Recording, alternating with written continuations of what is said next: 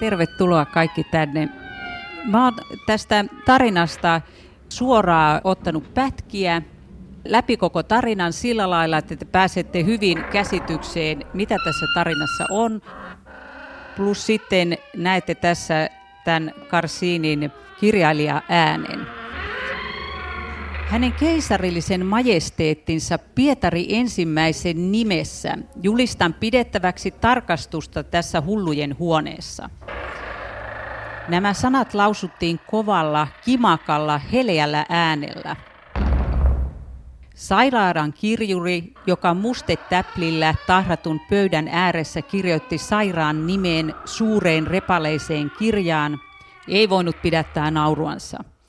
Mutta ne molemmat nuoret miehet, jotka sairasta sinne saattoivat, eivät nauraneet.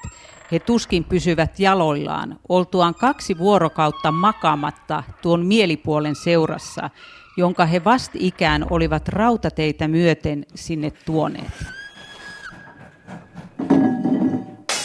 Ja nyt tietysti mun ensimmäinen kysymykseni Roosalle on, että mistä tämä löytyi? Mistä se tällaiseen innostui? Tätä todellakaan ei helpolla kirjastoista löydä. Tuo vielä hiukan vanhattava kieli oli Martti Vuoden suomennosta vuodelta 1911, sitten olemassa uudempi suomennos siellä slaavilaisten kirjallisuuden siihen kultaiskirjassa Trastin suomennos vuodelta 1936, mutta kuitenkin tämmöinen kertomus. Miten sä sen löysit ja miksi siitä innostuit? Miksi se on sinun valintasi? Tämä oli tietysti, niin kuin monet asiat, suuri sattuma. Mä tapaan pitää semmoisia vapaan selailun päiviä, jolloin mä menen niin kuin kirjastoon, joko yliopiston kirjastoon tai johonkin muualle ja selailen vaan kirjoja aivan sattumanvaraisesti. Otan kirjoja ja katselen niitä ja lueskelen ja jos on sitten jotain mielenkiintoista, luen sitä pidempään ja jos on vielä mielenkiintoisempaa, niin sitten lainaan. Ja olin viettämässä tämmöistä vapaan selailun päivää yliopiston kirjastossa, jonka nykyinen nimi on kansalliskirjasto. Ja siellä sitten käteeni sattui ihan pieni kirja, jossa luki Karsiin ja se näytti hirveän vanhalta. Se oli siellä ihan puristuksissa siellä muiden kirjojen välissä ja otin sen sitten käteen ja tämä ensimmäinen lause, millä tämä novelli alkaa, on tämä, että hänen keisarillisen majesteettinsa Pietari ensimmäisen nimessä julistan pidettäväksi tarkastusta tässä hullujen huoneessa. Niin heti tämä ensimmäinen lause teki jo semmoisen vaikutuksen, että jäin siihen seisojallon lukemaan. Mä luin seisalta tämän ensimmäisen tarinan ja totesin, että tämmöinen kirjailija, josta en ole ikinä kuullut mitään. Olin mm. erittäin innoissani tästä. No mikä sinä innosti? No tavallaan mua innosti se, että tämä hänen kuvaustapansa, joka on hyvin tämmöinen, niin kuin sanotaan, etäännytetty, että kun kuitenkin tämmöinen hullujen huoneen kuvaus, joka selkeästi on kuitenkin hänen omakohtainen, kun se lukee läpi, niin tajuaa, että hän tietää, mistä hän kirjoittaa. Ja siinä on hyvin tarkkoja kuvauksia esimerkiksi tästä kylpyhuoneesta, joka on todella hienosti kuvattu, samoin näistä saleista, missä nämä hullut makaa. Mutta tämä poikkeaa mun mielestä sekä Tsehovin että Gogolin hullukuvauksesta tai mielipuolien kuvauksesta nimenomaan siinä, että tämä on etännytetty ja jopa kliininen kuvaus. Ja mua viehätti sitten se. Nyt kun Roosa tuossa viittaa Tsehovin ja Gogolin, niin tietysti jo kaksi venäläisen kirjallisuuden klassikokertomusta, joihin tätä aina rinnastetaan, on Gogolin pietarilaiskertomuksiin kuuluva mielipuolen päiväkirja tai suomennettu myöskin nimellä Hullu muistiinpanot ja tietysti sitten tuo Tsehovin kuuluisa sairashuone numero kuusi, siis Gogolin kertomus oli ilmestynyt jo 1830-luvun lopulla ja Tsehovin kertomus sitten tuli vasta joitakin vuosia myöhemmin, no kymmenkunta vuotta myöhemmin, 1892.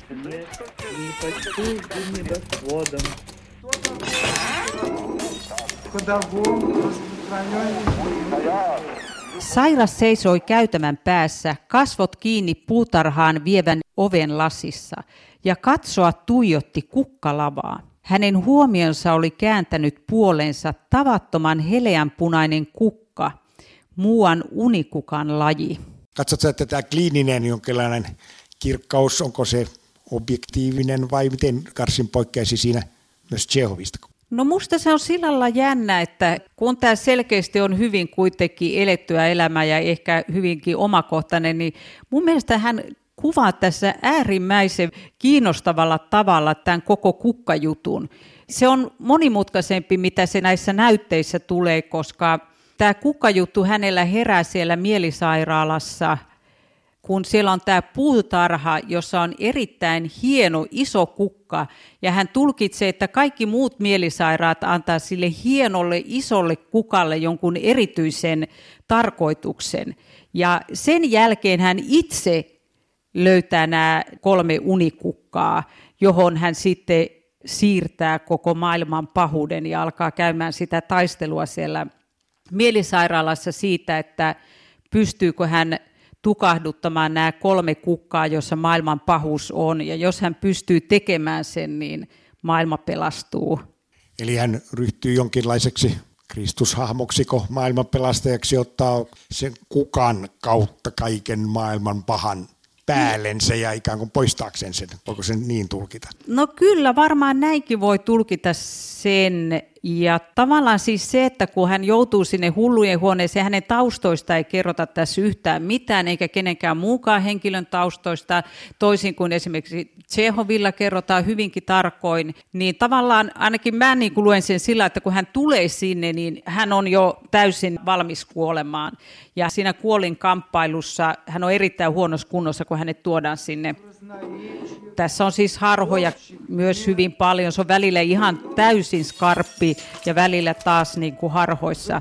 Mutta tämä Kristushahmo totta kai, ja sitten siinähän on hirveän mielenkiintoista se, että kun tässä isän meidän rukouksessa, tai mikä tämä on, jos se sanotaan, että päästä meidät pahasta. Ja, Sehän on sekä ortodokseilla että tässä luterilaisessa rukouksessa päästä meidät pahasta, niin Mä ainakin tulkitsen, että tässä on täsmälleen niin kuin siitä kyse. Kyllä.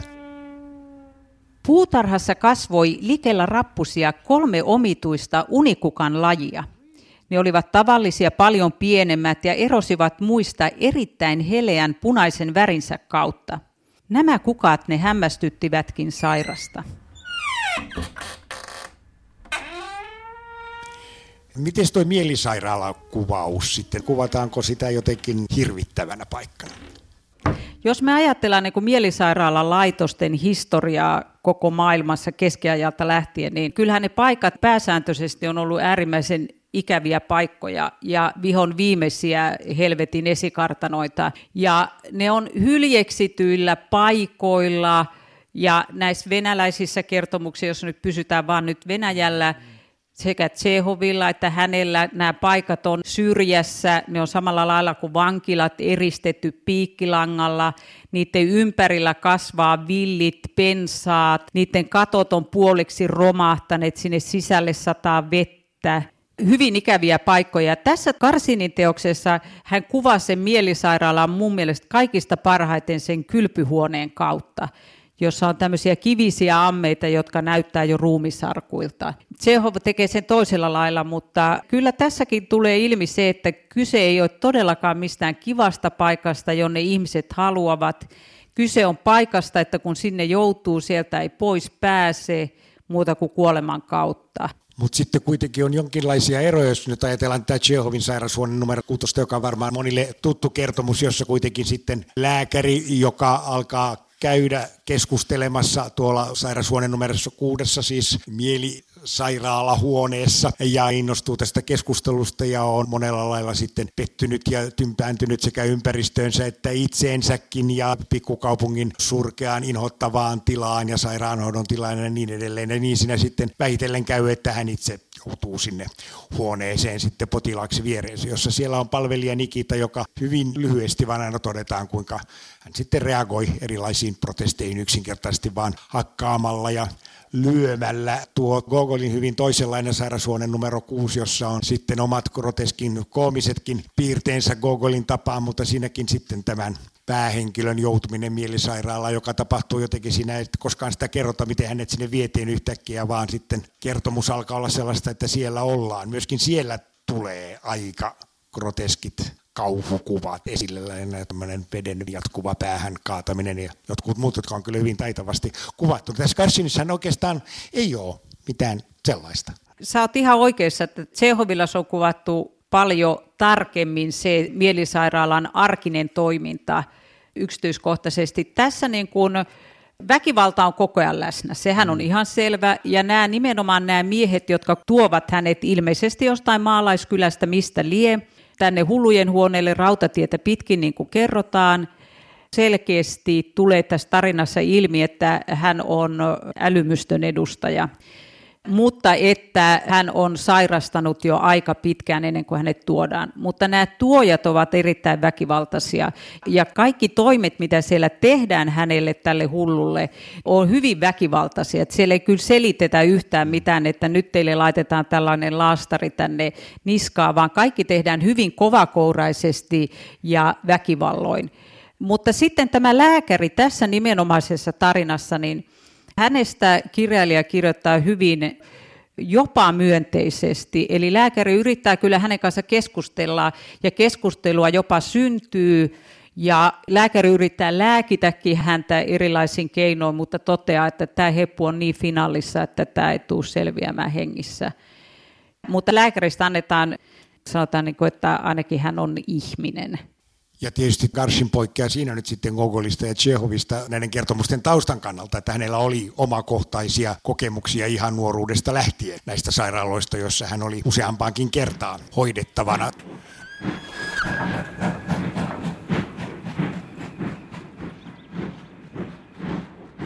sekä jäi multa sitten vielä sanomatta, että tämä hänen kuolemansa oli sitten tämmöinen äkillinen päätös lopettaa päivät hyppäsi kerrostalon ylimmältä tasanteelta porraskuiluun. Ja tietysti tuohon taustaan liittyy vielä se, että kaksi hänen veljensä päätti myöskin päivänsä. Hiukan vanhempina, mutta kuitenkin. Sairaus oli heillä hyvin vahvasti suvussa ja se oli heillä koko ajan läsnä. Chekhov tunsi sen tietysti sitten oman lääkäripraktiikkansa kautta. Miten Gogol siitä on vähemmän tietoa. Hyvin taitavasti kuvattuhan tuo hurjan novellin loppu sitten on, mutta tietysti tämä Garsinin kuvaus nyt sitten tästä potilaan kokemuksesta ja häilyvyydestä, no sanotaan nyt sitten hulluuden tai mielisairauden ja terveyden rajoilla. Miten sitten toi kuvataan tätä sisäistä päähenkilön elämää? Ennen kuin menet tuohon sisäiseen, niin tuohon ulkoiseen tässä tarinassa. Ne, mitkä tietysti tässä tarinassa tulee hyvin ilmi, on väkivallan käyttäminen sairaisiin. Heitä hakataan koko aika ja se tulee myös Tsehovilla jos sanoo jotakin, niin heti tulee turpaan ja siis nimenomaan hirveät hakkaamista sekä kasvoihin että potkimista että kepillä hakkaamista, mikä tietysti on ollut joka puolella maailmaa sama tilanne. Sama tilanne on ollut Suomessa myös, että ei mulla sen kummempia. Se on ollut se tapa, miten on suhtauduttu mielisairaisiin, eli että heistä on myös pyritty hakkaamaan tätä Jumalan rangaistusta pois tai kirousta tai pirua, mitä lienee. Ja sitten toisaalta se, että yksinkertaisesti kun ne mielisairaalat olivat niin täynnä, siellä saattoi olla pienessä huoneessa 25 ihmistä suunnille päällekkäin, niin sitten nämä mielisa- lainausmerkeissä mielisairaanhoitajat, niin ne piti järjestystä yllä siellä pelkästään väkivallalla. Että monessa kohtaa sanotaan, että muuten meno olisi ollut täysin poissa raiteiltaan, ellei näitä hulluja olisi pidetty kepillä kunnossa. Ja sitten pakkopaitahan oli tietysti hyvin herkässä, eli jos tuli vähänkään niin kuin tämmöistä erimielisyyttä, niin kuin tämä Heppu esimerkiksi ei halunnut mennä sinne ammeeseen, koska se pelkäsi, että se on tulikuumaa vettä täynnä, niin tämän tilanteen jälkeen hänet sidottiin sitten pakkopaitaan ja sänkyyn kiinni. Sitten ruoka tietysti oli ihan hirvittävä huono, tuskin ollenkaan ruokaa ja suuri osa näistä hulluista ei osannut syödä. Kuten tämäkin henkilö, niin hän itse asiassa kuoli myös nälkään. Ja mikä on merkille pantavaa on se, että suurin osa näistä hulluista käveli koko ajan. Siis jatkuvaa, niin kuin tämäkin kyseinen päähenkilö käveli koko ajan, siis lakkaamatta yötä päivää ees takaisin. Ja sitten tästä sisäisestä, joo, niin tässä on juuri tämä, niin kuin mua viehätti nämä kolme unikukkaa, jotka erottu sieltä puutarhasta. Ja mulle heräsi se kysymys, että mitä niin pahaa hänen elämässä oli tapahtunut, että hän halusi käydä tämän viimeisen taistelun tämmöisessä muodossa ja minkä takia juuri kukan kanssa. Kukka, joka kuitenkin hänenkin mielestä nämä oli erittäin kauniita nämä kukat Että tästä tietysti herää hyvin monenlaisia mahdollisuuksia, että mikä sen takana oli. Mutta mua viehättää tässä tarinassa juuri tämä etänytetty ote, hyvin yksinkertainen kieli. Tässä ei kielen koukeroilla herrastella, vaan tässä on kaikki asiat tässä hyvin lyhyessä tarinassa on sisällössä. Että mitä tämän päähenkilön mielessä on, sitä kuvataan erittäin hyvin sitä, että miten hän niin kuin näkee sitä mielisairaalaa, miten hän näkee ne kukat, kuinka ne puhuu hänelle, kuinka pihan vaahterat puhuu hänelle, kuinka hän näkee seinissä, seinien murtumakohdissa tuhansia tarinoita. Ja tämä on mun mielestä hirveän mielenkiintoista.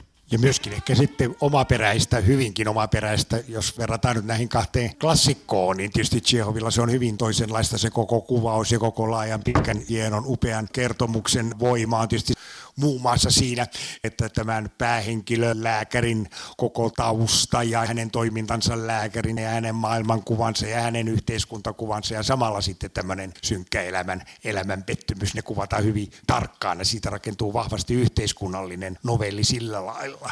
Hyvin erilaisia kertomuksia, mutta joku intensiteetti sitten tällä Garsinilla on, joka on ihan erilainen kuin näillä kahdella suurella klassikolla.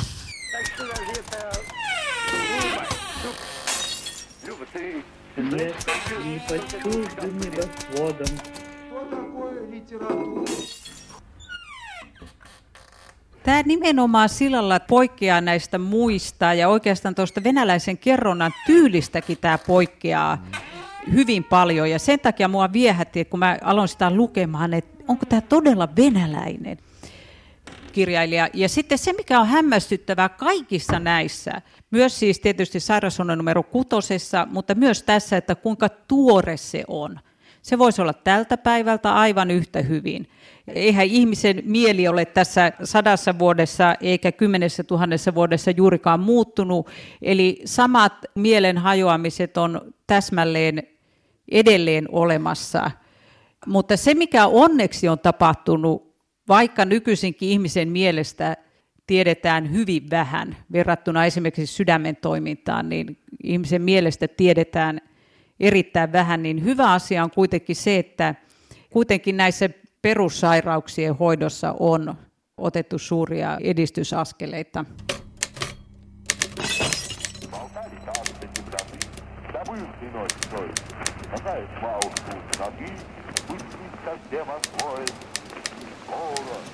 Sitten sanoisin vielä tästä Tsehovin sairaushuoneesta ja tästä hulluuden kuvauksesta sillä lailla, että tämä on järisyttävä. Tämä on niin järisyttävä kirja, että kun te luette tämän, minä vuonna tämä oli kirjoitettu? 1892 ilmestyi. Joo. Tämä voisi olla tänä päivänä kirjoitettu. Tämä on niin tuore. Ja sitten se, mikä tässä on sitten se, se ero tuohon Karsiin, niin on se, että Karsin kertoo vain sen, mitä Kärpänen katosta näkee. Hänen katse on semmoinen. Mutta Tsehovin katse on semmoinen, että hän käy kaikki sairashuone kutosen asukkaat läpi hyvin tarkasti. Heidän taustansa, miten he ovat sinne joutuneet. Hän käyttää siihen pari sivua, mutta niissä kahdessa sivussa tulee kaikki oleellinen ilmi. Ja nämä kuvaukset, näiden mielipuolien kuvaukset tässä Tsehovin, löytyy tällä hetkellä keskuudestamme varmaan tästäkin salista. No niin, ehkä me tuosta heitosta voisimme edetä semmoiseen kysymykseen, että miksi sinua tämä aihe kiinnostaa ylipäätänsä ja myöskin venäläisenä aiheena. Sulla on siinä ihan omakohtaisia lähtökohtia, eikö niin? Joo, hulluushan kiinnostaa varmaan meitä kaikkia. Ja ei vähiten siksi, että varmaan kaikilla on peruspelko siitä, että tulee hulluksi. Ja siinä on heti erittäin kiinnostava pointti, joka ei kiinnosta pelkästään kirjailijoita, vaan ihmistä itseään. Ja mun kiinnostus, semmoinen konkreettinen kiinnostus tähän hulluuteen tietysti liittyy Lappiin.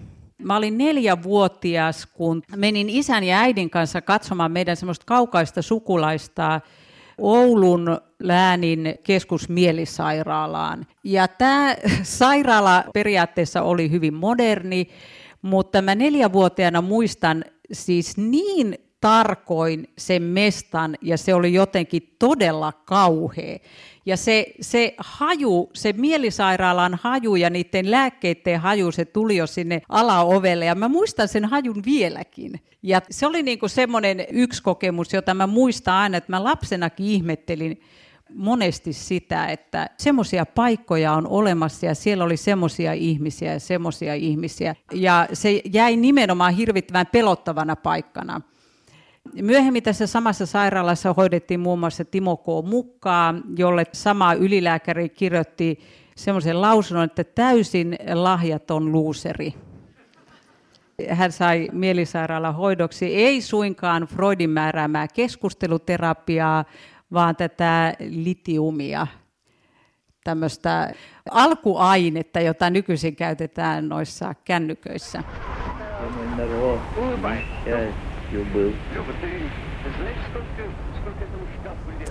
Sitten se, että minkä takia se tuli tähän kirjaan mukaan. Mullahan on tässä hyttinumero kutosessa pätkiä tästä Karsiinin punaisesta kukasta.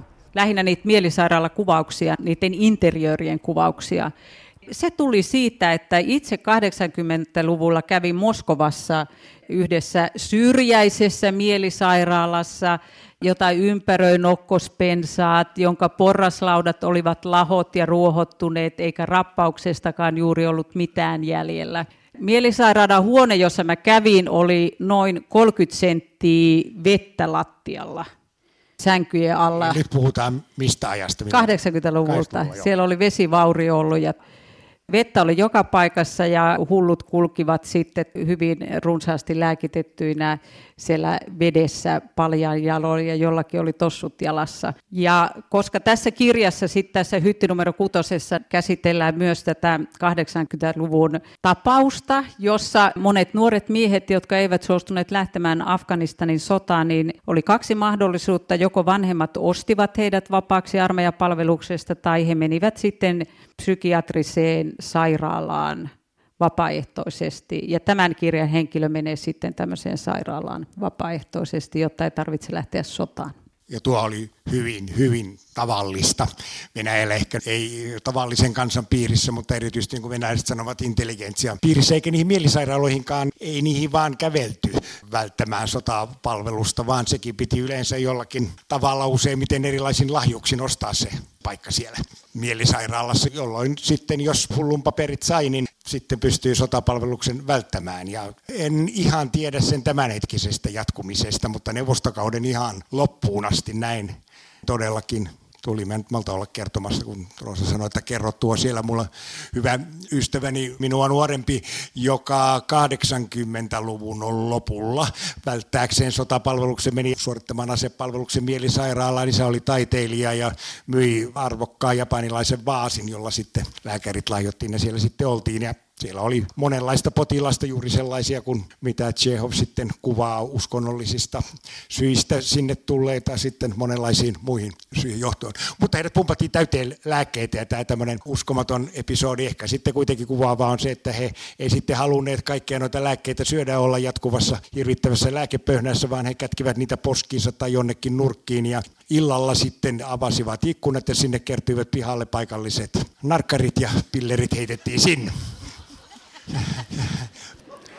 Mutta vielä vakavammin, niin tietysti niin kuin kaikki tietävät, niin myöskin toisinajattelijoiden erilaisten rankaisukeinona käytettiin nimenomaan sitten mielisairaalan sulkemista. Ja silloin varmasti toimenpiteet olivat ihan toista luokkaa kuin vain pillereitä muistuttavat nyt juuri näitä olosuhteita sitten, mitä aikaisemminkin oli ja mitä pitemmälle sitten tiede kehittyy, niin sitä julmempia keinoja se osasi käyttää.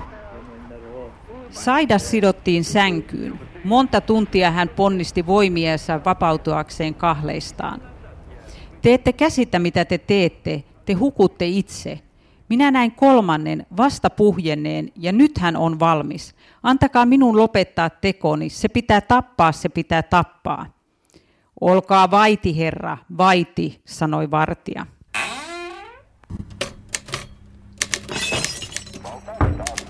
Nyt taas mä aloitan jo varmasti täällä aikaisemmin olelle tutulla tavalla kysymällä Anita Konkalta heti, että miksi valitsit nyt sitten tämän rikoksen ja rangaistuksen teokseksi, josta keskustelemme? Siksi, että tämä on mun ensimmäinen suuri rakkaus tällaisella kaunokirjallisuudessa. Mä olin 16-vuotias, että mä ahmin dekkareita ainakin vuoden verran jostain 14-15 15-16-vuotiaaksi asti. Ja sitten isän kirjahyllyssä oli rikos ja rangaistus. Mä ajattelin, että aha, rikos, no jännä juttu. Mä otan ton ja luen. Ja se olikin sitten sellainen, sellainen kerta kaikkiaan. Se meni niin kuin luihin ja ytimeen. Mä luin ja luin ja posket punaisin, että miten sille Raskolnikoville käy, miten sille käy. Siis se oli niin jännittävä, se vetäisi heti imas mukaansa. Ja sen jälkeen oli pakko lukea lisää Dostojevskia.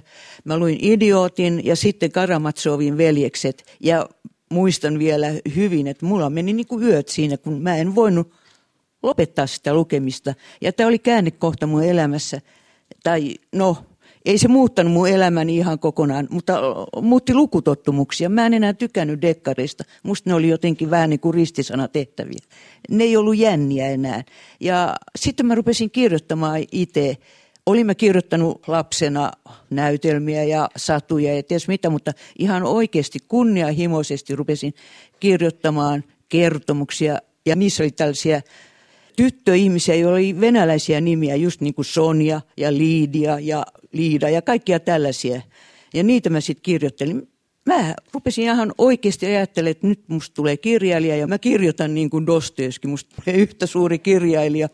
Ja sitten osallistuin koulun henkisiin kilpailuihin näillä Liidia ja Sonja ynnä muilla kertomuksilla ja sain jopa jotain palkintoja. Että tämä oli niinku sellainen ihan ratkaiseva kirja, tämä rikos ja rangaistus, ja sen takia mä halusin valita just tämän kirjan tähän sarjaan.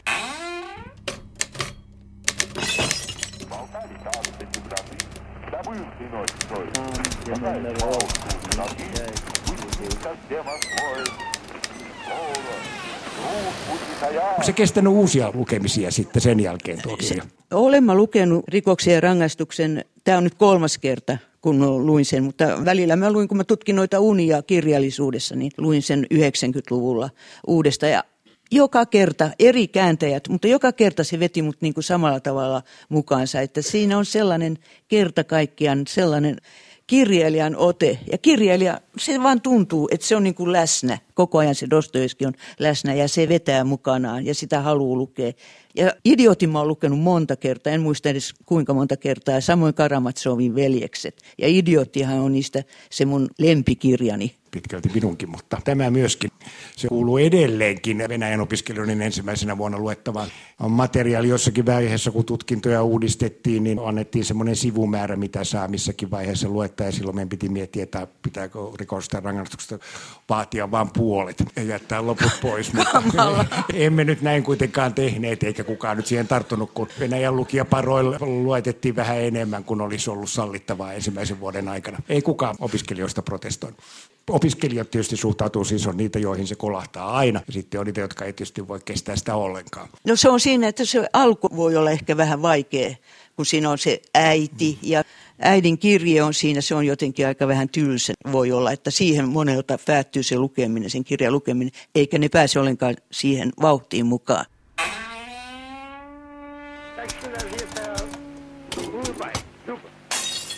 miten paljon toi sun kotitaustasi ja se, että isäsi oli myös itse kirjailija, mutta myöskin suomensi paljon, todella hurjan paljon venäläistä kirjallisuutta. Vaikuttiko se tässä muuta, kun niitä kirjoja löytyy kotoa tietysti? No se nyt oli, että löytyi. Mä olin ainoa, joka oli kiinnostunut kirjoista. Mulla on kolme veljeä, mutta ei ne ollut sellaisia lukutoukkia. Ja mähän olin isän tyttö, niin totta kai rupesin lukemaan sitten venäläisiä kirjoja. Suositteliko hän, mitä pitää lukea vai? Ei, kun, joo, joo, joo. Siinä vaiheessa, kun mä luin vaan niitä dekkareita ja sitten tätä kartanoviihdettä sun muuta, niin se aina haukku, haukku pataluhaksi. Että tuollaista roskaa, että täällä on hylly täynnä hyvää kirjallisuutta, miksi et lue sitä. Sittenhän mä rupesin lukemaan ihan vaan lukemisen puutteessa. Luitko myöskin jo uudempaa venäläistä kirjallisuutta, vai oliko se nimenomaan klassikkoja? Klassikkoja mä luin en mä tiedä. oman aikansa Juu, juu, kyllä mä luin jo Veera Panovan nimen mä muistan, mutta en mä muista sen kirjasta yhtään mitään. Ja sitten oli Dunitsev, ei ainoastaan leivästä. Ja sitten oli Me, tuolla Samjatiinin kirja. Ne oli kaikki isän suomentamia. Kyllä mä luin ne kaikki. Kaikki mitä tuli. sitten kun mä olin innostunut lukea tätä venäläistä kirjallisuutta. Mutta elikö se venäläinen kirjallisuus jotenkin mukana taustalla sitten, kun itse kirjoitit? Ei, kun mä yritin päästä irti siitä. Mä yritin kirjoittaa sillä tavalla niin kuin modernisti, eri tavalla kuin Dostojevski.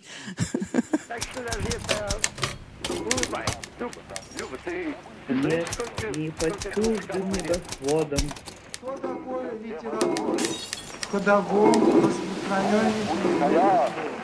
Täällä on tietysti aika jännä syntyhistoria ja se oli tuossa lukiessa erityisesti nyt ottanut siitä selvää, että miten tämä romaani syntyi. Ja se on oikeastaan aika jännä asia, miten ne Dostoevskin romaanit syntyivät ja minkälaisissa olosuhteissa. Tässäkin oli monta vaihetta. No ensimmäinen vaihe oli että rikos ja rangaistus ilmestyi jatkokertomuksessa Ruski Vesnik-nimisessä lehdessä tammikuussa ensimmäinen osa ilmestyi. Ja Dostojevski, niin, tämähän on erittäin tärkeää. Hänellä oli veljensä kanssa kirjallinen lehti ja sitten veljen kanssa muitakin bisneksiä. Veli kuoli ja jätti kauheat velat Dostojevskille, samoin kuin jätti perheensä. Oliko niitä kolme, neljä lasta ja leski. Ja Dostojevskin piti elättää ne kaikki. Ja sitten sillä oli ne velat niskassa. Ja sitten kustantaja antoi 3000 ruplan ennakkomaksun, jolla tämä Dostojevski hoiteli näitä velkojaan, järjesteli kaikenlaista. Ja tähän 3000 ruplan etumaksuun liittyy tällainen ehto, että Dostojevskin pitää luovuttaa valmis romaanikäsikirjoitus lokakuun viimeiseen päivään mennessä. No, Dostojevski kirjoitti rikosta ja rangaistusta edelleen, siis se ilmestyi jaksoina. Mutta sillä oli hirveän paljon vaikeuksia sen kanssa.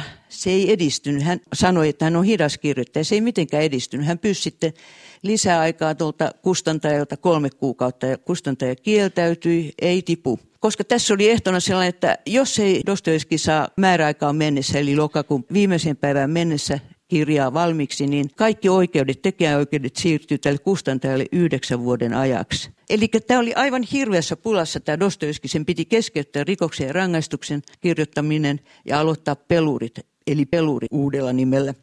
Sillä oli kuukausi aikaa kirjoittaa. Ystävät yritti auttaa sitä ja sitten joku keksi, että ota pikakirjoittaja ja se löysi sitten tänä Anna Snitkinan, jonka kanssa 26 päivässä kirjoittivat tämän pelurin ja sitten marraskuun kahdeksas päivä ne aloitti kirjoittamaan tätä rikosta ja rangaistusta yhdessä. Siis Dostoevski rakastui nimittäin tämän sihteerinsä, eikä voinut millään olla ilman sitä ja sitten ehdotti, että tehdään yhdessä tämä rikos ja rangaistus loppuun. Eli se viimeinen jakso ja ehkä viideskin jakso saattaa olla, että ne on tehnyt yhdessä. Mutta joka tapauksessa sitten kirja valmistui 1866 ihan vuoden lopussa. Että tällainen syntyhistoria oli sille ja sitä paitsi se näkyy kyllä tuossa rikoksessa ja rangaistuksessa sen loppuosassa, että jotain hyvin, hyvin valoisa tapahtui Dostojevskin elämässä. Ja se oli tämä valoisa tapaus oli Anna Snitkina, jonka kanssa hän meni sitten naimisiin seuraavan vuoden helmikuussa. Ja sitten alkoi syntyä nämä suuret romaanit. Anna oli sellainen, joka tasapainotti ja järjesti hänen elämänsä.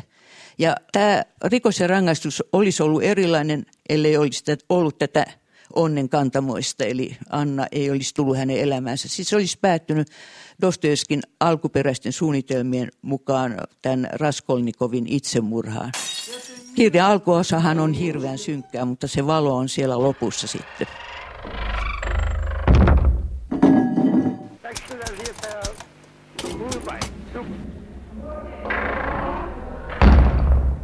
Tämä on tietysti Dostoevskin romaanien syntymiselle yleensäkin tyypillistä, että ne on kirjoitettu, melkein kaikki niistä ovat ilmestyneet tämmöisenä jatkokertomuksina, jos niin voi sanoa. Se ei ollut tietysti mitenkään Dostoevskille tyypillistä, vaan ainoastaan melkein kaikki venäläisen kirjallisuuden klassikot 1800-luvulla ilmestyivät siihen tapaan, mutta Dostoevski kirjoitti niitä todellakin aina tämmöisessä hirveässä hengenhädässä, miltei voi sanoa, ne valmistuivat aina viime hetkellä, kun ne piti jättää, Joo. ja se seuraava välittömästi saatu palkkio oli äärimmäisen tarpeellinen. Joo, mun pitää vielä sanoa, että erityisen suuressa hengenhädässä hän oli kirjoittaessaan tätä rikosta ja rangaistusta. 3000 ruplaa, jonka hän oli saanut niin se vilahtelee siellä aina vähän väliä siinä tekstissä. Aina siellä on kolmesta tuhannesta ruplasta kysymys. Se on jossain pöydällä tai missä tahansa. Ja se näkyy muuten seuraavissakin kirjoissa. Mä en muista, oliko se Idiotissa vai oliko se Karamatsovin veljeksissä, kun se Krusenka heittää sinne Oli 3000 tulee. ruplaa jo. Ei, 3000 ruplaa. Se oli Nastasia, joka heitti Joo, joo, se oli Nastasia. Mutta lisäkaramaasilla oli Krusenkalle Joo, joo, joo,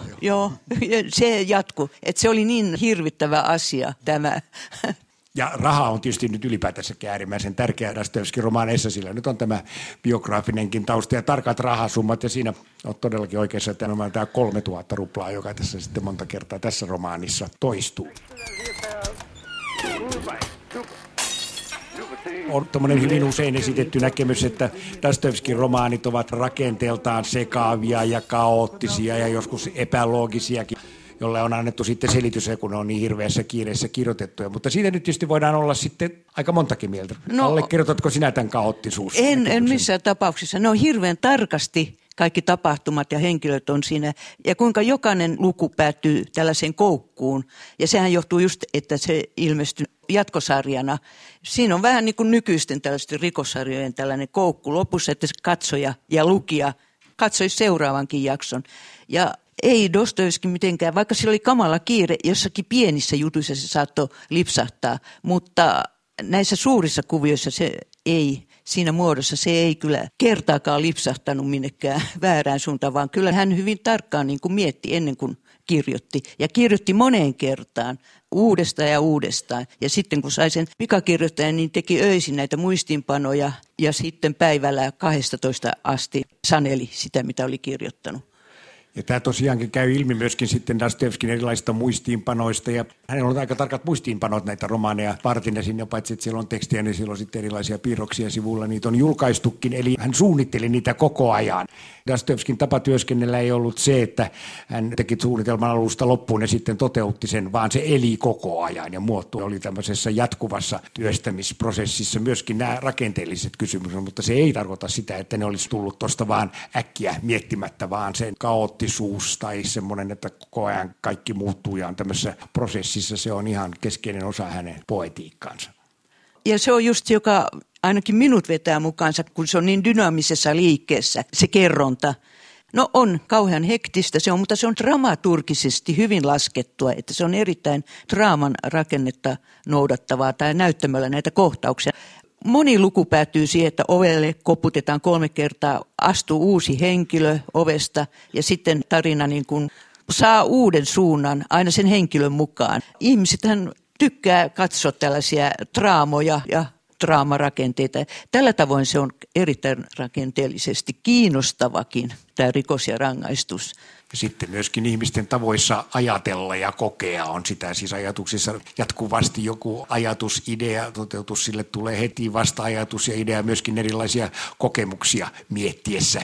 Niille tulee aina joku toinen sisältö, joku toinen jatkuva prosessissa olo säätelee paitsi nyt ihan näitä juonellisia tapahtumia, niin sitten myöskin sitä, mitä näiden Dostoevskin henkilöiden sisäisessä maailmassa tapahtuu. Ja se on tietysti kerrontatapa, joka imee täydellisesti mukaansa, tai sitten sitä ei voi sietää.